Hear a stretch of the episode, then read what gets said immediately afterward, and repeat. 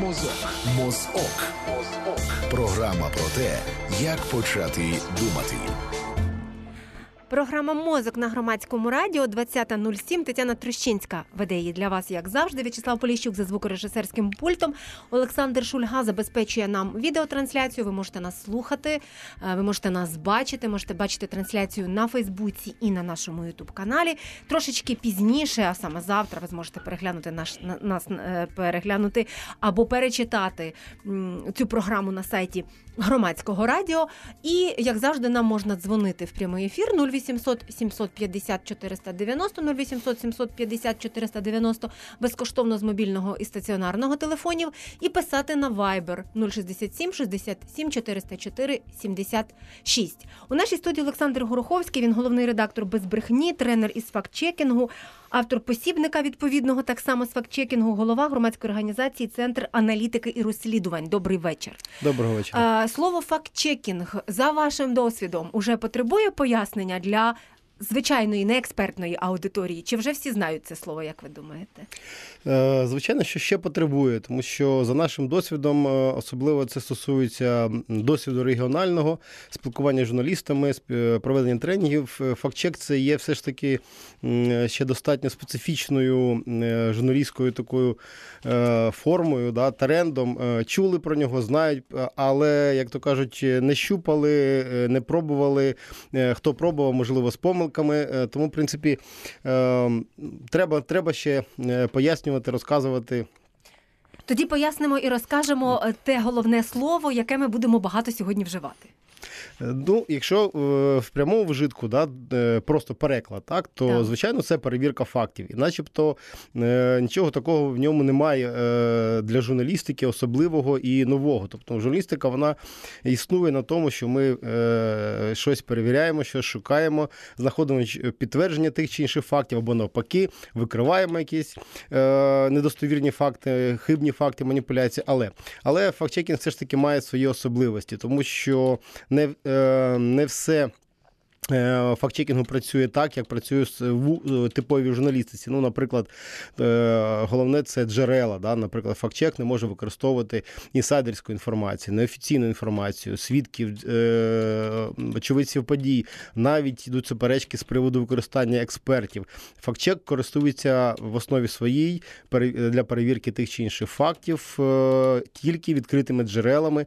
Ну, якщо ми говоримо про наше інформаційне середовище, це українські джерела, е, офіційні, державні, недержавні, визнані і міжнародні. І ще працює така е, трошки призабута. Форма здобуття інформації це запити в офіційні органи. Ось, в принципі, на цьому полі працює фактчек. І якщо ми говоримо про відкриті джерела, то а, загалом це можуть робити не лише експерти, не лише журналісти, а й громадяни. Просто ну звичайні люди, які не мають стосунку до журналістики, а просто хочуть перевірити те, що вони бачать, чують, читають. Е, Чи це така моя ілюзія? Я уявила зразу людей, які покинули свою основну роботу і побігли перевіряти факт. Так, це ілюзія, в принципі, напевно, всіх фактчекерів. Ми е, хочемо, щоб це було.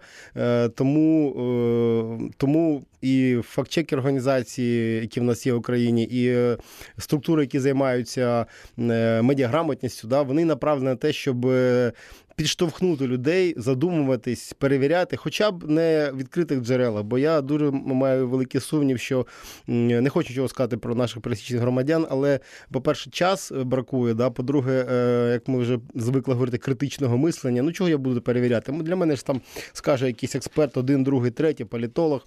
Ну а по-третє. е, Ми е, намагаємось в своїх програмах і партнерських програмах хоча б підштовхнути е, читача, глядача для того, щоб він хоча б звіряв інформацію ну, з декількох джерел, так, і, або е, за принципом накопичення, наприклад, е, ком, е, ну, ознак довіри компетенції, просто довіряв там двом-трьом е, певним фаховим е, джерелам інформації, е, де вона найменше е, викривлюється, де найменше маніпулюють.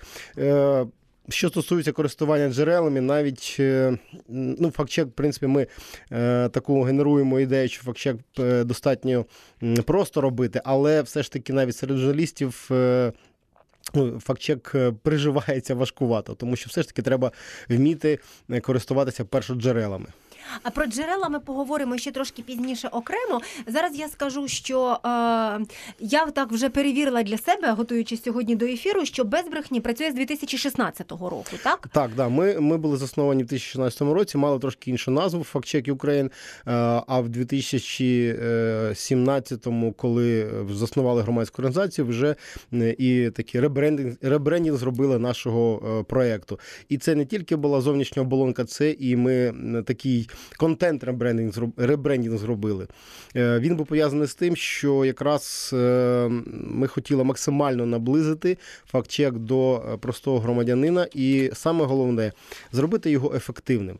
Тому, попрацювавши практично півтора року на форматі фактчекінгу перших осіб, тобто першої політичної державної когорти діячів, тобто ми перевіряли президента, перевіряли там прем'єра, Кабмін, перевіряли там топових спікерів політичних партій. Але але це все гарно, це все спершу було на азарті. Але коли ми почали дивитися динаміку і ефективність, ми зрозуміли, ну ми можемо перевірити ще їх тисячу разів.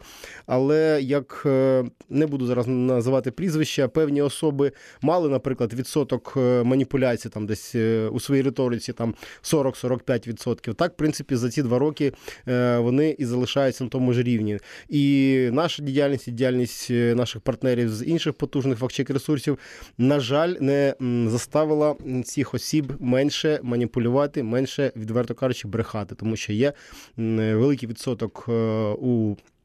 Тезах наших політичних діячів, і навіть е, державних діячів, дуже великий відсоток просто брехливих неправдивих фактів. А якщо говорити про інші фактчекінгові ресурси, то той же самий Vox Ukraine, наприклад, так або Vox перепрошую, да. Vox Ukraine – це загальний портал да, видання. Да. Та Vox Check, або, наприклад, StopFake, так конкуренція з вами? Чи це чи це поле настільки широке і роботи настільки це, багато? Це поле таке широке, що ми не відчуваємо конкуренції, тому що, наприклад, е, той же StopFake, е, ну є особливості е, фактчекінгу, той же StopFake, він працює з деконструкцією пропаганди зовнішньої, і зараз вже почав деконструювати скажімо так, фейки, які генерують наші внутрішні вже спікери. Тобто, це саме робота на саме робота на е, розвінчення фейкової такої е, інформації. Воксчек і ми так ми працюємо в одному полі, тому що ми аналізуємо. Перевіряємо заяви публічних осіб е, саме ну, в форматі от публічних виступів, там виступів на телебаченні, дописів соціальних мережах. Тобто це перші особи, їх заяви. От. Трошки перевіряємо, наприклад, обіцянки. От. Але але ну, якщо порівняти з, з приводу обсягу поля, да, то, наприклад, в тих же Сполучених Штатах є там більше 30 фактчек ресурсів, постійно діючих.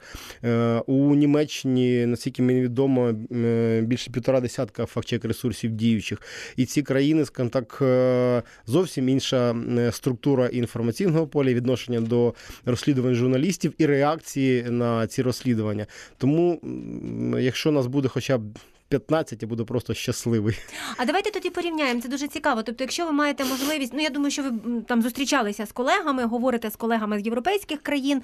А, про Казахстан і спробу передати досвід туди. Ми поговоримо окремо трошки пізніше. Добре. А, чи е, от власне те, що ви говорите, зовсім інша реакція, е, зовсім інша реакція, наприклад, тих самих людей, які потрапляють в репутаційні або корупційні скандали, е, представників влади, чи зовсім інша реакція аудиторії? Тобто, чи працює оцей інститут репутації або інститут корупційного скандалу, політичної поразки через це в очах аудиторії? Так, саме саме відношення до свого іміджу, до свого свого ім'я як політика, як діяча, е, є скажімо так, основою реакції на е, викриття фактчекерів, наприклад, в Штатах або в Німеччині. Ми ось е, буквально сьогодні вранці повернулися з Берліну з групою молодих журналістів, які за одним з наших проєктів були на стажуванні у такому виданні, як ТАЦ. То нам приводили приклад, вони теж трошки займаються фактчекерством. Вони наводили приклад просто реакції влади на скажімо так, е, е, спробу е, якимось чином тиску. Це, це, це видання і ще декілька багато років тому ще за часів Качинського зробили декілька матеріалів таких критичних ну, про польське керівництво. Ну, це ми не будемо влазити так в ці тонкощі, але публікації були зроблені, і МІД Польщі почав засипати просто канцелярію канцлера листами, що щось дійти з вашими ЗМІ. Бо як так? Ну ось вони таке пишуть. Е, Хоча там були е, дійсно. Розслідування, ну, не розслідування, просто матеріали, які будувалися на документальній базі. Е, на що, ну, як нам розповіли би журналісти, самі німецькі каже, ми, от, ну, е, маючи відповідь МІДу е, е, їхнього, МІД відписався, як ми можемо щось впливати на вільну пресу.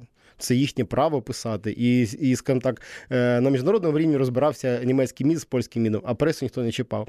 Е, Що стосується реакції. е, Самих громадян на факт-чекінг. це дуже колоритно було видно взагалі так колоритніше видно на е, американському інформаційному просторі, тому що там е, фактчекерів, скажімо дуже бояться е, і на їх реагують. І нам розказували такі приклади, коли в експериментальному порядку на дебатах конгресменів одного з дебатуючих повід- повідомили, що вас будуть перевіряти фактчек на фактчек. Іншого не повідомили. І коли співставили достовірність інформації, яку оголошували той чи і другий спікер, то виявилось, що той, який був попереджений, дуже е, акуратно е, говорив, і в ньому в його тезах було десь приблизно на відсотків 30 менше неправдивих і маніпулятивних фактів.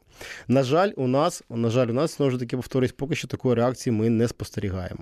У нас зараз є слухач на прямому зв'язку. Ми послухаємо спочатку запитання, а потім е, ще повернемося, продовжимо. Отже, ви в ефірі слухаємо вас. Доброго вечора. Вам бажає Крі- Кріянін. У мене, як завжди, провокативне запитання до шановного гостя. Шановні гості, ось ви згадали про заяви політиків. І я згадав про заяву вчорашню Петра Олексійовича, який сказав, що Зеленський це маріонетка Коломойського. Тобто Коломойський кукловод Зеленського. А запитання таке: а хто ж тоді кукловод Порошенка? Як перевірити це? Зеленський одразу в штабі відповів, до речі, на це, так що він вважає, що Порошенко кукловод Свинарчука. Але мені здається, що це е, заяви чи факти. От нам тут Е, треба, треба відповісти да, на запитання да, да, да. Зараз відповім. Е, Шановні, дякую вам за запитання. Е, Я е, розумію, що ви хочете отримати на це відповідь. Я теж, напевно, це хочу отримати відповідь на це питання. Але якщо ми говоримо з точки зору фактчекінгу, то фактчек не може аналізувати ці чиїсь судження, да, чиї ж думки. Ми аналізуємо тільки те, тільки ті тези, де є конкретний факт, документальний, цифровий, будь-які. Да? Те, що ви навели цей приклад, це суто судження е, ну, нашого гарант на сьогоднішній людей, Двох напевно, момент, та, да. тому що емоційне судження. Да? Е, Судження не може бути перевірене, тому що там нема підґрунтя перевірки. Е, Дякую. У нас в студії Олександр Гороховський, головний редактор без брехні, тренер з фактчекінгу, голова громадської організації Центр аналітики і розслідувань. Можна нам дзвонити і далі 0800 750 490, безкоштовно з мобільних і стаціонарних писати на Viber 067 67 404 76. А зараз ми проведемо маленький такий експеримент е, в ефірі, оскільки ми не можемо перевірити заяву. Я відкриваю один український ресурс е, інтернет. Знаю.ua, кажу чесно, тому що це е, місце, де досить часто треба, як з моєї точки зору журналістської, перевіряти інформацію. І читаю заголовок: Українці підняли бунт на виборчих дільницях, розривали, псували і розписували бюлетені. Е, тепер уявимо е, не знаю, громадянина чи громадянку, не журналіста, який відкриває, закриває цей заголовок і залишається, напевно, з думкою про бунт на виборчих дільницях. Що слід зробити для того, щоб зрозуміти, що відбулося справді на виборчих дільницях?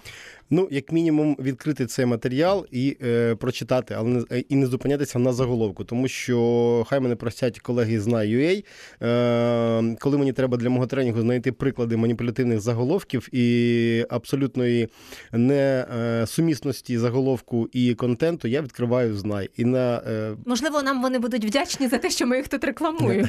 можливо, можливо, але але е, це скажімо так, одне з правил е, ну самоперевірки. Е, Відкривайте, не зупиняйтеся на на заголовках, тому що в принципі одна з маніпулятивних технологій це саме маніпулювання заголовками.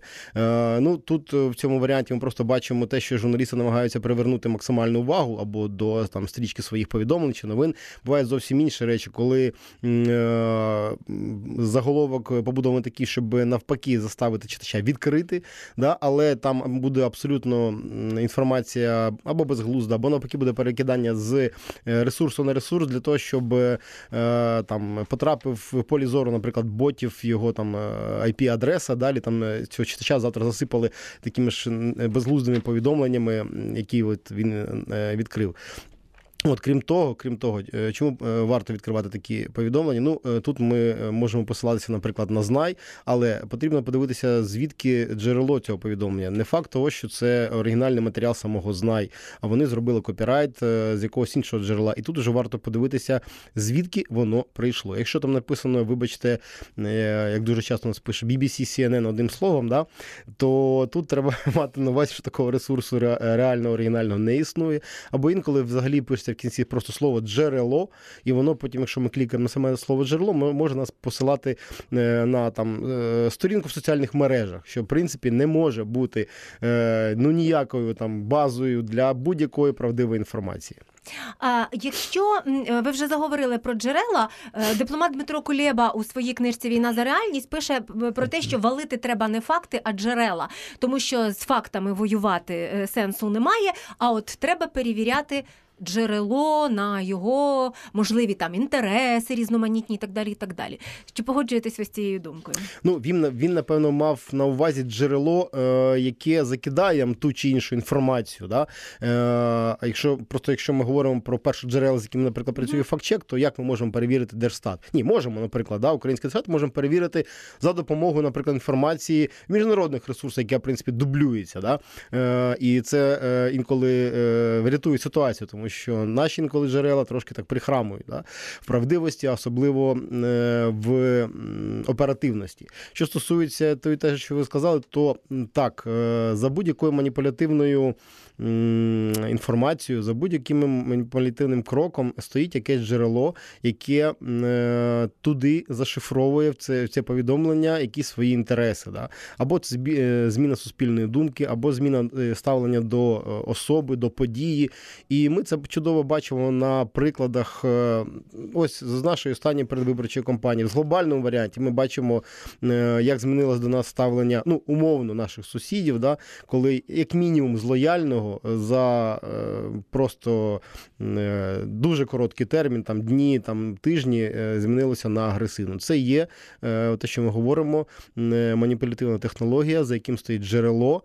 Одне, декілька, да, яке продукує е, певну думку, певне ставлення і е, переконує, переконує пересічного громадянина змінити свою думку саме на таку, яку їй потрібно. А якщо повернутися ще е, глибше до запитання нашого слухача, як відрізнити думку чи оцінку, чи суб'єктивне враження від факту? Е, ну, судження е, практично ніколи не містить певного факту. Або воно може будуватися, е, відштовхуватись від, е, від факту. Да? Ну, наприклад, там, наша, наша, наша там земельна реформа, да? ми там мораторій на землю. Да? Скільки ми там говоримо, що там треба приймати, одні говорять, що не треба. В основі лежить факт. Земельна реформа, да? факт, факт, да? мораторій існує чи не існує. А скільки ми Ну бачимо, добре, а бачимо іноземці трак- скуплять українську Да, землю. дивіться, а це вже трактування. Да? Перше трактування. Іноземці скуплять нашу землю. Да? Е, ми всі зубожіємо, друге трактування. Треті, треті кажуть, та ні, ми будемо ходити завтра всі в золотих штанах, е, їздити на мерседесах. Це все є судження, все є трактування, але в основі його лежить факт. Таке теж інколи буває. Але як показує практика, е, судження не містить під собою якогось підґрунтя фактологічного. Е, Нагадаю, що е, в нашій студії Олександр Гороховський, він головний редактор без брехні, тренер з фактчекінгу, е, автор посібника відповідного і голова громадської організації Центр аналітики і розслідувань. Тетяна Трещинська працює в студії. В'ячеслав Поліщук за звукорежисерським пультом. Це програма Мозок. За буквально кілька секунд повертаємось.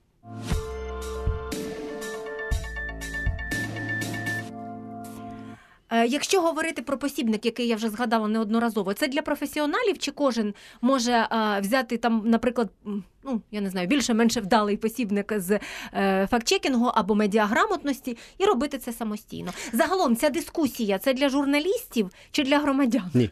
Е, давайте зараз розставлю всі, е, всі крапки і дуже швидко. Е, По-перше, наш посібник писався е, на основі нашого досвіду 16-17 років і досить в простому такому доступному варіанті. Ми уникали якихось там глибоких понять, ми, ми уникали якихось там е, складних трактувань. Е, Бери і читай, да, бери і, і роби. І він ви- виявився дійсно настільки унікальний, хоча на той час було ще достатньо мало інформації напрацьованої. Зараз ми можемо написати по обсягу там три таких посібника да, за останні два роки. Але е, я вам скажу відверто, без е, зайвої реклами, це не реклама, чесно.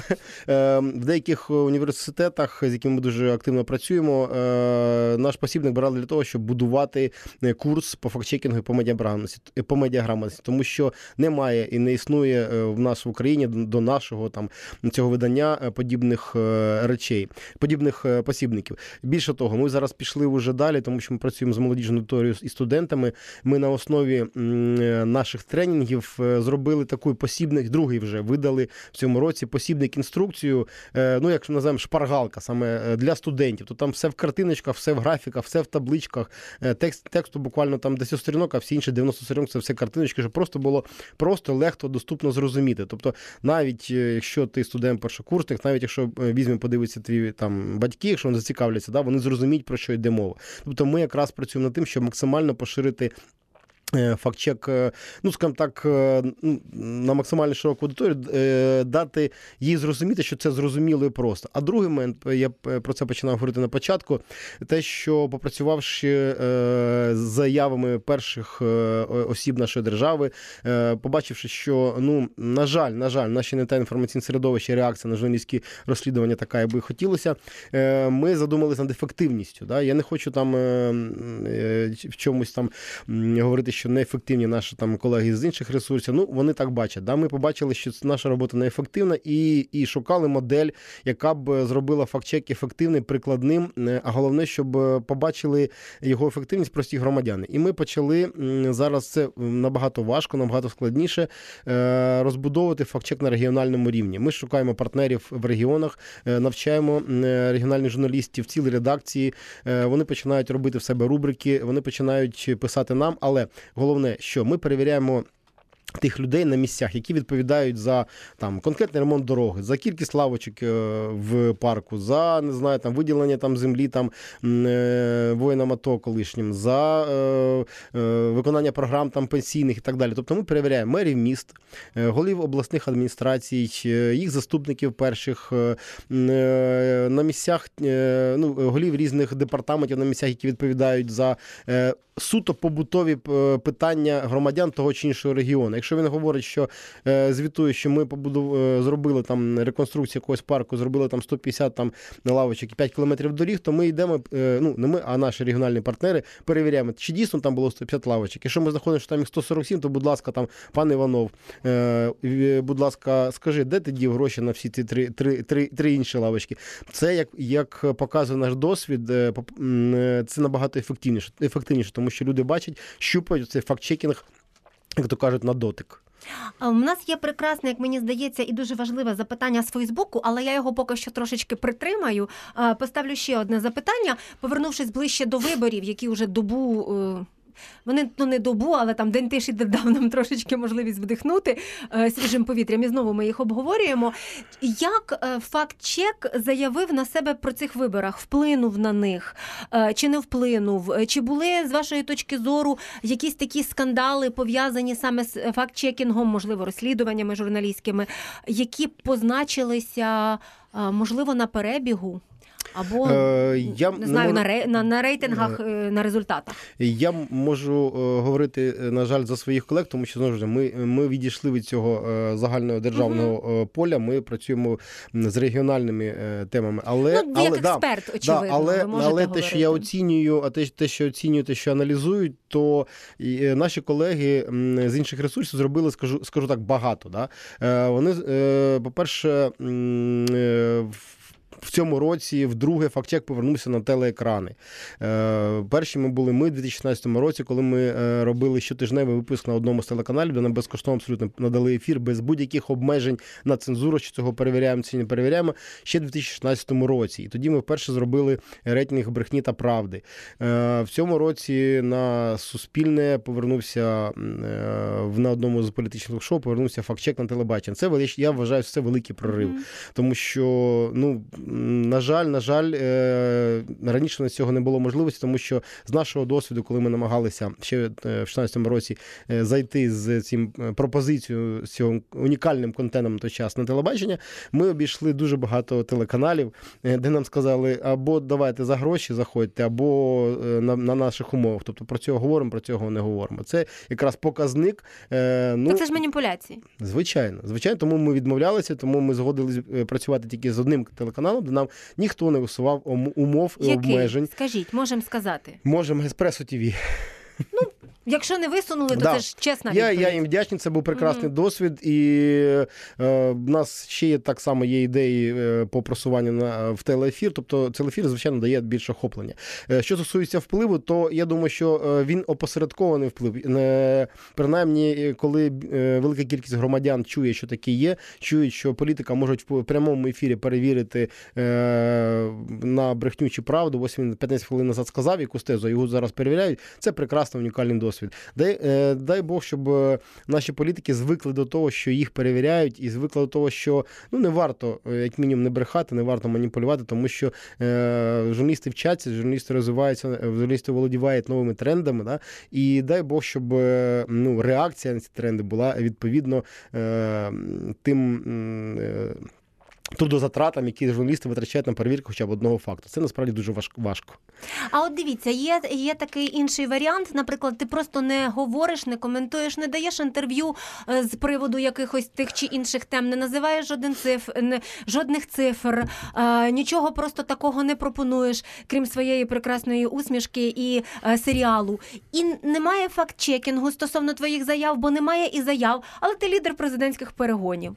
Я розумію, я розумію, про кого ви говорите. Так, але навіть е, мовчазних, е, мовчазних кандидатів е, наші колеги умудрялися перевіряти, тому що ну неможливо е, 90 хвилин часу, наприклад, інтерв'ю говорити без жодного факту. Хоч П'ять, але їх буде. Є інші моменти, що ви затронули питання, це сама реакція е, політиків. Е, незваж... Це ще з нашого досвіду. Е, чимала когорта політиків. Е, Державних діячів, е, яких ми перевіряли, е, діяли за принципом собака лает, караван идёт. Да? Навіть якщо ми, у нас були достатньо такі карколомні викриття такої відвертої брехні, навіть тоді це був 16-17 рік, навіть перепубліковували декілька ЗМІ е, подібні речі, але реакції не було. А от це перші топові. Да? А насправді цікавіше не споглядати, як реагують, скажімо так, ну, депутати да, середнього рівня. Коли перевіряєш їх, вони зразу починають тобі відписувати, а що ж ви там таке перевірили, а я не то мав на увазі. Ми підкладаємо, наприклад, задокументовану його репліку. Дивіться, ми ось перевірили те, що ви сказали. Ми ж не, можемо залізти до вашого мозок і, і, і, і перевірити, що ви думали. Ви висловили думку так, ось ми перевірили її. Таке запитання з Фейсбуку. Е, є проблема. Охоплення фейком дезінформацією величезний, а реакція з розвінчуванням, як правило, невелика. Які рекомендації ви можете дати щодо подачі таких матеріалів? Е, е, е, обсяг. Ну так, фейки мають величезний резонанс, так? А от Да, я зрозумів про що я Мгм. думаю. Я думаю, що зрозумів про що йде мова. Це, скажімо так, наболіли питання і наші, тому що ми зараз б'ємося, знаєте, як е, стриголовим змієм. Це ресурси і це джерела, які генерують фейкові маніпулятивні новини. Ми зараз поки що знаходимося у меншості, тому що ми не можемо. Фактчек ресурси, е, які є в Україні, е, мати таку потужність е, по, наприклад, поширенню своєї інформації. Да? Нас небагато тих, які займаються фактчекінгом, а скажімо так, той ворог, який нам протистоїть, тобто джерела і інформаційні ресурси, які генерують фейки, маніпулятивні інформації, маніпулятивну інформацію, на жаль, їх дуже дуже багатько. Да? Тому я кажу, що якщо у нас буде 5, 10, 15, 20 е, фактчекінгових ресурсів, які будуть перевіряти різні е, напрямки, на- крім е, те, що я назвав, можна перевіряти заяв, можна перевіряти обіцянки, можна перевіряти фейковість е, е, навіть цих самих джерел. Тобто е, сайт він фейковий, чи е, створений для просто щоб пудрити мізки, да? чи він дійсно реальний. Можна перевіряти сторінки в соціальних мережах, можна перевіряти фото-відеоматеріал. Тобто Можна перевіряти навіть е, достовірність подій. Е, Дуже багато всього можна е, взяти на озброєння для перевірки. Головне, щоб було кому це робити. А у продовження цього запитання, чи пригадуєте, чи пригадуєте ви хоча б один або кілька випадків, коли спростування справді спрацювало? Так? Тому що ми досить часто знаємо, навіть якщо це не фейк, а наприклад, це просто брехня, яка стосується репутації людини. У нашій студії був яскравий приклад, коли один з кандидатів у президенти Руслан Кошулинський е, виграв суд е, через брехню, попросив прибрати відповідно з сайту, е, де є в його біографії ця сторінка. Ця сторінка до 2019 року і до його кандидатства в президенти довисіла благополучно. Він про це розповідав в ефірі, і це не зовсім зручна ситуація для багатьох журналістів, тому що коли ти дивишся і бачиш це в біографії, ну не завжди ти можеш перевірити. Ти ж не знаєш про цей суд, так коли Так, він коли він да. там був, так і от таких ситуацій репутаційних може бути доволі багато. Це стосується ну різних людей. Чи може чи приречене спростування на те, щоб бути ніколи не почутим? Ну, важко сказати. Е, В нашій практиці було декілька прикладів. е, е, Такої, ну я назву позитивної реакції на наш фактчек певний період часу е, досить непогано відслідковували наші фактчеки е, Міністерства еко- економіки ще за часів Кубіва, е, віце-прем'єра. І в нас було декілька перевірок. Е, І двічі вони відповідали дякую, ми виправимось, тому що вони були згодні з тими нашими перевірками, які були зроблені. Вони визнали помилки. От е, і в іншому разі вони не визнали, сказали, що ми там, наприклад, перевіряли по такій системі, а вони мали на увазі таку систему. Да? І ми, е, ну скажімо так, е, перевірили за іншу систему, за нашим, скажімо так, аналізом, все ж таки е, трошки була помилка. Ми зробили просто доповнення, і це було достатньо, щоб, скажімо так, вирішити це спірне питання. І була довга цікава історія у нас з паном Садовим. Я можу, напевно, говорити про нього, тому що він знявся вже з виборів. Да? Ще теж 17 Та ви вже про всіх можете можемо говорити, говорити, до речі. Коли ми перевірили його певну тезу про бюджет розвитку міста, він сказав, що він там набагато разів більше, ніж у всіх містах України і так далі. Е, Ми перевірили, е, він був більше, але не настільки, як сказав садовий, трохи перебільшив. Але ми взяли опорну цифру, яку ми вираховували по фінальному бюджету, який був прийнятий в знаки на кінець року. Але е, виявилось, що там через два місяці е, міська рада внесла бюдж... е, доп- е, доповнення до бюджету, там збільшили його на декілька там е, сотень мільйонів. Да? І е, пан Садовий е, в своїй тезі, коли нам були е, виставлені претензії, е, було сказано, що пан Садовий спирався саме на ту цифру, вже з доповненнями. Е, Ми окей, ми перерахуємо, але питання ми задали питання, чому ж ви не внесли е, е, вправку в е, головний е, документ? Да? Е, Ну, на це ми відповіді не, не отримали. Це, скажімо так, до упорядкування взагалі Мгм. фінансових документів, які ведуться. Це у нас, я вам скажу, страшне діло. Да? Коли ми пе- перевіряли регіональному рівні навіть міські документацію фінансову, яка е, в відкритому доступі, це просто повний вінігрет і каша. Ну, це таке діло. Да? Е, Ми з садовим е, перерахували з, е, на основі тої цифри, яку він мав на увазі. Все ж таки, все ж таки, він трошки перебільшив. Так, ми опублікували ну не спростування, а доповнення, тому що вердикти наші, які ми зробили висновки, не змінилися. Чи є у, фактчекерів в Україні, або можливо це якийсь міжнародний стандарт, е, стан, саме стандарт перевірки? Е, Бо я зустрічаю часто брехня, маніпуляція, правда. Е, Інколи зустрічала напівправда. І завжди таке в мене питання: там скільки 40% брехні, Да-да. 60% правди. Тобто, як це працює? Ну, дивіться, є два моменти. Є, є всесвітня організація фактчекерів, і там є кодекс фактчекера. Там є певні правила, вони дуже схожі на стандарти журналістики, які, принципі, повинні виконувати всі журналісти. Е, якщо ти хочеш вступити в цю в асоціацію, або просто е, називатися чесним фактчекером, ти маєш дотримуватися цих правил. Да? І ми намагаємося це робити. Е, там вони не складні, головне те, що ти виключаєш будь-яку упередженість, навіть якщо там це пан Ляшко, да, якщо він там е, 50 разів сказав маніпуляцію або неправду, але на 51 він скаже правду, ти мусиш написати правду, тому що ти апелюєш тільки фактажем, який ти перевіряєш.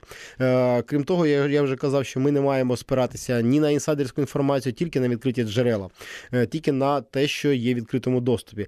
А що стосується того, що ви говорили, це не стандарт, це називається вердикті е, е, у, фактчекінгу вердикти. Вердикти, Да. цікаво. Це називається вердиктна лінійка. Тобто кожен фактчек ресурс має право мати вердиктну лінійку, будь-яку він собі вигадає. Ну я умовно кажу, да? є крайні точки, правда, неправда. Між ними можна наповнити цю вердиктну лінійку тими вердиктами, які ти вважаєш доцільними, які відповідають політичній е, ситуації, ментальній, мовній. Е, а голов, саме головне, ти можеш е, саме головне, щоб було зрозуміло, чому саме напівправда або там маніпуляція, ти виписуєш е, у відкритому доступі критерії цих вердиктів. Якщо ти пишеш маніпуляція, виписуєш, чому це маніпуляція. Якщо ти пишеш там правда, чому це правда? Якщо ти пишеш там помилка, чому це помилка? Да? І е, це теж таки, головний ключик до того до розуміння, чому саме ось так. Да? Ми, наприклад, зараз маємо.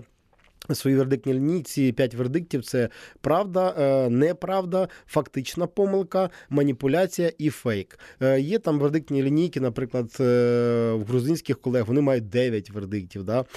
Я знову ж таки наголошую, це мовні і політичні навіть умови. Ми працювали минулого року в Таджикистані. Таджикистані. Нас запросили місцеві журналісти. Да?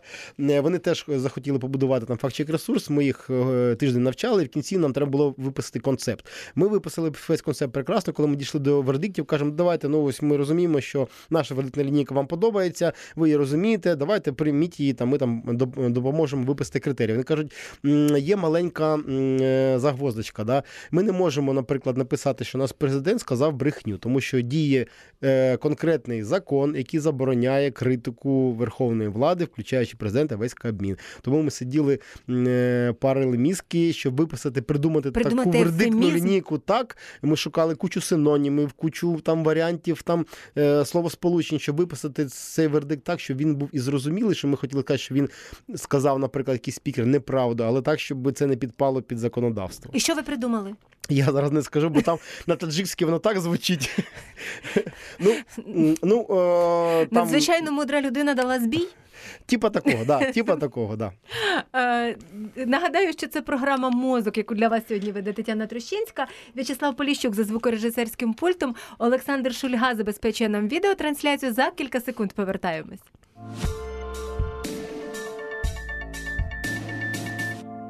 І Олександр Гороховський у нашій студії. Він головний редактор без брехні, тренер із фактчекінгу. Е, І ми продовжуємо власне говорити про фактчекінг. І хотіла запитати вас про історію з Казахстаном. Та ви вже згадали про Таджикистан. Отже, слід ще й розповісти про Казахстан. Вас там затримували, звинувачували. А ви там теж працювали як тренер і Е, консультант? Так, да. Е, У нас давні зв'язки, давня дружба з казахськими, казахськими колегами. Ще в 2017 році група казахських журналістів з е, журналістського центру Медіанет приїхала до Києва і е, теж набувала досвіду фактчекерства. Ми е, проводили для них семінари, проводили семінари е, інші колеги наші. Але так сталося, що ну ми сподобались більше, і з 17-го року ми працюємо разом. Вони побудували прекрасний свій ресурс е, фактчекінговий. Він активно розвивається. Ми зараз е, час від часу, коли маємо фінансові можливості, робимо суспільні проекти. От і е, вони знаходяться в принципі в центральній частині Казахстану. Це Алмати. Е, І я там е, неодноразово там був по запрошенню на різних заходах. А е, та історія, яка зі мною сталася, вона сталася в трошки іншому регіоні Казахстану. Це північно-західний Казахстан, місто Уральськ. І мене запросила там одна з опози... ну, скажімо так, вони називають себе опозиційні. Вона альтернативна газета, яка не працює на державу, не має держзамовлень, вона працює на фінанси грантові. Тобто, і вони дозволяють дійсно писати абсолютно незалежні розслідування, і це єдина взагалі подібна газета в тому регіоні. От е, для того, щоб е, там страшенний брак кадрів, е, і для того, щоб хоч якимось чином мати резерв. Кадровий на майбутнє вони влаштовують абсолютно безкоштовні е, е, журналістські школи. Е, туди можуть прийти будь-які громадські діячі, журналісти, студенти. Е, навчання йде е, по різних напрямках. Ну, люди реально вирощують собі якусь там допомогу, тому що ресурсу е, людського дуже мало. І е, ми на певному етапі познайомились. Мене тут запросили. Це навіть не був тренінг як такий, тому, тому що каже, нам треба просто мінятися досвідом. Ось ми робимо так, ось ми робимо так. Ми хочемо теж робити факт-чек рубрику. У нас є певні напрацювання. Я туди запрошений. В принципі, це була безкоштовна е, праця. Тільки був е, е, оплачений мені переліт туди і проживання. Все. От. І е, два дні ми працювали таким чином, збиралася вся редакція, збирались е, люди, е, ну, вірніше, ті, які вчилися журналістиці, це були і студенти, і громадські діячі. Перший день ми працювали абсолютно спокійно, а на другий день в до нас приміщення прийшла група поліції з міграційної служби і висунула претензію, що начебто я тут працюю, і, а... Незаконний трудовий мігрант? Ні, ні, ні, ні, ні. Начебто я тут провожу, не, е, провожу е, тренінг, провожу там захід, якийсь семінар, і на це треба мати дозвіл. Тобто я повинен був прийти в міграційну службу і отримати дозвіл на те, щоб я тут е, проводив навіть безкоштовний захід. Да? Ну, це трошки е, з точки зору навіть е, законодавства їхнього, це абсурдні звинувачення, тому що десятки сотні людей приїздили е, на різні заходи. Е, Які проводились в Казахстані в різних містах, ніхто не отримав е, в міграційній службі ці е, е, ну, дозволи, да, тому що ну, такої взагалі практики не було. Ну, е, скажімо так, е, історія була така карколомна. Нас затримали. У мене була е, забрана е, міграційна картка, е, без якої я не міг не пересуватися без супроводу по місту, не говорячи вже про те, що я не міг е, покинути країну. Були висунуті оці звинувачення, тому що я не отримав, е, начебто, цього дозволу. Був призначений суд. е, Ми на два дні затримали нас довше, ніж ми планували. Ну, е, слава Богу, допомогли і місцеві адвокати, допомогли наше консульство. Так, суд дійсно відбувся. Ми його не могли не піти, тому що це там взагалі було б на рівні тоді, ну не знаю, там. Е, Карколомного якогось Мгм. там е, випадку. Да? Е, Суд, на суді е, сталася така, така цікава штука, що практично головний свідок, який лежав в основі цього мого звинувачення, взагалі приходу поліції, е, він відмовився від своїх е, цих показів, які начебто давали раніше. А суть була в чому? Коли прийшла поліція, ми запитали, чому ви прийшли? А вони кажуть, у нас був анонімний дзвінок. Ну, хорошо, анонімний дзвінок. Від кого? Ну, це ж анонімний, ми ж не можемо сказати. Документи вони не відмовились надати, що це був анонімний дзвінок. Е, Але потім випадково сюди прийшов місцевий участковий, якому теж, напевно, позвонили, сказав, ну, побіжи там е, теж е, поторгуй кепкою. Да? Коли ми його запитали, чому він прийшли, а говорить, у нас був анонімний дзвінок і називає прізвище, ім'я, прізвище того, від кого був анонімний дзвінок. Я кажу, «Ну, почекайте, як це він може бути анонімний, якщо ви називаєте прізвище? Він втік, але ми вели пряму трансляцію в Фейсбук, і прізвище цієї людини зразу пішло по мережі, і е, ця людина через годину позвонила, сказала, я прийду сама на суд, і я не дзвонив нікуди, це підстава. От. Ну, е, цю людину, вона така, е, скажімо так, її бачили в Казахстані на декількох. Судових процесах і відстоює її інколи використовують як підсадну утку. Да? Але е, як місцеві журналісти е, говорили, що раніше він був в тіні, а тут ми публічно його розголосили, його прізвище на весь Фейсбук місцевий. Да? І він прийшов на суд, і дійсно в- перед суддєю, перед прокурором він сказав, що він не дзвонив, його підставили, і в принципі все. На цьому е, ну, просто не було підстав для судового рішення. Але е, ми там знайшли ще е, купа, купу недоліків, які були в протоколах і в свідченнях е, були зафіксовані. Е, тобто, ну фактично, звинувачення було розсипалось. Але незважаючи на, на це, прокурор, коли дійшло в момент до вироку, да, прокурор просив депортацію, заборону там п'ятирічного відвідування. Да. От, Вважаючи на те, що ну, суддя нам попалася адекватна, вона присудила всього ж на всього штраф, ми були щасливі, навіть із знижкою 30%. Може бути і знижка навіть в суді. Цікава історія, яка показує, е, яка для порівняння просто цікава з різними країнами, зокрема Таджикистан, цікаво порівняти. В Україна на насправді в цьому сенсі значно вільніша з вашої точки. Звичайно, звичайно, для того, щоб провести е, тренінг з фактчекінгу, мені треба робити досвід е, дозвіл. Мені треба зробити просто редакційне завдання е, і написати справку, з якою програмою я це роблю. Все ми здобули.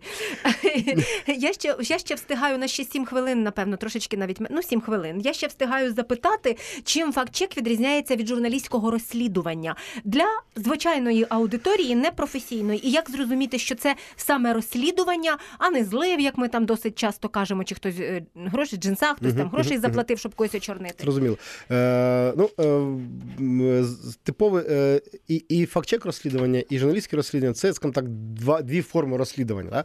Е, Є три відмінні речі, які відрізняють факт-чек розслідування, і навіть візуально візуально це можна побачити від е, типового журналістського розслідування. Перше, це я вже говорив, це те, що фактчек використовує інформацію тільки з відкритих джерел, тобто ніякого інсайду uh ми не мож, не можемо використовувати. Свідків не можемо використовувати, очевидців подій не можемо використовувати, навіть експертів. Е, ми зараз уникаємо, тому що це людський фактор. Да? uh Другий момент про це ми теж говорили. Це те, що на відміну від типового розслідування, фактчек розслідування робить свій висновок у вигляді вердикту факту. Тобто ми говоримо, що це брехня, що це маніпуляція, що це фейк, там і так далі. і так далі. Е, типове журналістське розслідування робить висновок, але там ну трошки він інший, він там е, е, розширений. І так далі. І е, третій момент це об'єкти, які досліджує сам фактчек. Тобто, що ми перевіряємо. Я вже говорив, що е, здебільшого фактчекери зосередження в тому, що перевіряють публічні заяви е, знакових персон, тобто людей, які мають вплив на велику аудиторію. І, і це не тільки не тільки ми, а десь приблизно до 70% фактчек ресурсів взагалі в світі зосереджені саме на перевірці того, що говорять політики, чиновники і так далі. Тому що ці люди мають доступ до величезних е, потужних потужних інформаційних джерел. Вони будують свою, на жаль, е, риторику інколи е, цілеспрямовано для того, щоб маніпулювати і якихось добитися певних цілей і завдань. Да? Тому тому саме перевірка публічних заяв, е, публічних тез є одним з найголовніших об'єктів перевірки фактчек. І цим теж фактчек відрізняється від типового розслідування. А журналістське розслідування якісне? Чи можуть бути якісь дзвіночки, які скажуть е, аудиторії? Історії про те, що це не зовсім е, може бути розслідування, а щось таке, що просто ну я не знаю, там за гроші. Ну, Хтось я, розмістив за, десь в медіа. Е, це довга теж історія, коли розказувати, е, де джинса, які відрізнити. Uh-huh. Давайте зараз зосереджуємося якраз на тому, що до нас ближче. Це на журналістських розслідуваннях, які будуються дуже часто на інформації, яка була здобута інсайдерським шляхом. Так. Ми бачимо останнім часом дуже багато таких розслідувань, і питання завжди, коли вже страсті азарт е, влягаються, да, коли, наприклад, на журналіста подають в суд, журналістам дуже важкувато відстоювати свою правоту, навіть якщо вони стовідсотково наводять факти дійсні, але ж суд, наприклад, бере до уваги тільки документи. Да, Якщо це джерело інсайдерське, е, то журналіст ніколи його не здасть. Да, І тоді. Е, він, скажімо так, повинен ну, мати варіант Б на випадок того, якщо до нього його викличе суд, які він документи, аргументи надасть на свою користь, що ці факти дійсно є, і в нього є якесь документальне підґрунтя. Е, Моя ну, не рекомендація, а ось ми знову ж таки спілкувалися ось з німецькими колегами. Вони так само дуже ретельно ставляться до.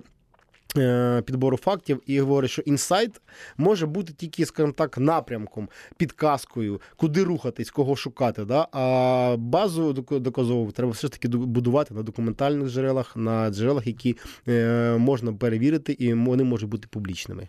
І на сам кінець думаю, що встигну ще попросити вас прокоментувати одну цифру. Зокрема, дослідження імій детектору медіа найсвіжіше е, стосовно медійних трендів до 10% аудиторії громадян громадян, готові вчитися медіаграмотності, е, слухати, дивитися подібні програми. Це мало з вашої точки зору? І чому так мало? Е, е, Тому що, в принципі, люди не розуміють, що таке взагалі медіаграмотність, а я так думаю, тому що це теж один із новітніх термінів. І... А по-друге, ось нема цієї культури, культури критичного мислення, я би так сказав, культури того, що будь-які інформації, будь-яку інформацію треба перевіряти. Да? Діє ще оцей стереотип. Ага, по телеку сказали, я йому довіряю. В газеті написали там або в інтернеті, я довіряю. На жаль, на жаль, сьогодні інформація е, втратила свою головну властивість інформувати. Да? Е, Інформація працює на те, щоб впливати, маніпулювати і так далі. Да? Тому ми і маємо таку ситуацію ну, е, по відношенню до тих чи інших подій або осіб. Але головне все ж таки не зупинятися, головне все ж таки заставити себе трошки критично мислити і не довіряти. Е, Ті інформації ось так просто, сліпо, а хоча б звірити з декількох джерел, е, хоча б звірити в декількох, е, ну не знаю, там е, публікаціях з, різних сайтів, да, і з різних там не знаю, телеканалів, і побачити, побачити те, що, наприклад, одна і та ж сама новина може подаватися зовсім під іншим кутом зору. Да? І тут уже якраз оце є підґрунтя для того, щоб замислитись, а чому? Якщо ви замислитесь, а чому, тоді ви вже, скажімо так, першу хромосому критичного мислення, ви вже не знаю, там з- вона буде збуджена і почне працювати.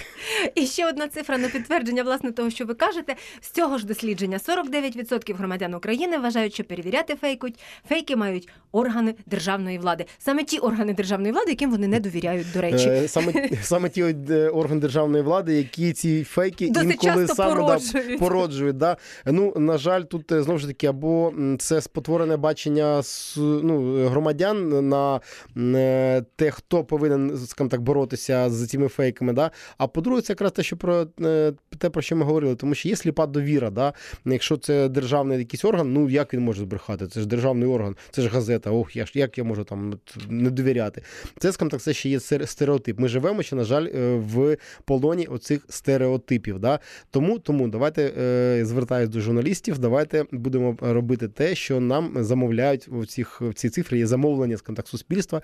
Давайте будемо їм надавати перевірену е, інформацію. Давайте будемо розвічувати фейки і маніпуляції. Олександр Гороховський, головний редактор без брехні, тренер з фактчекінгу, е, голова громадської організації Центр аналітики і розслідувань, був у програмі Мозок, яку провела Тетяна Трощинська. В'ячеслав Поліщук був і залишається за звукорежисерським пультом. Олександр Шульга забезпечував нам відеотрансляцію. Слухайте, думайте.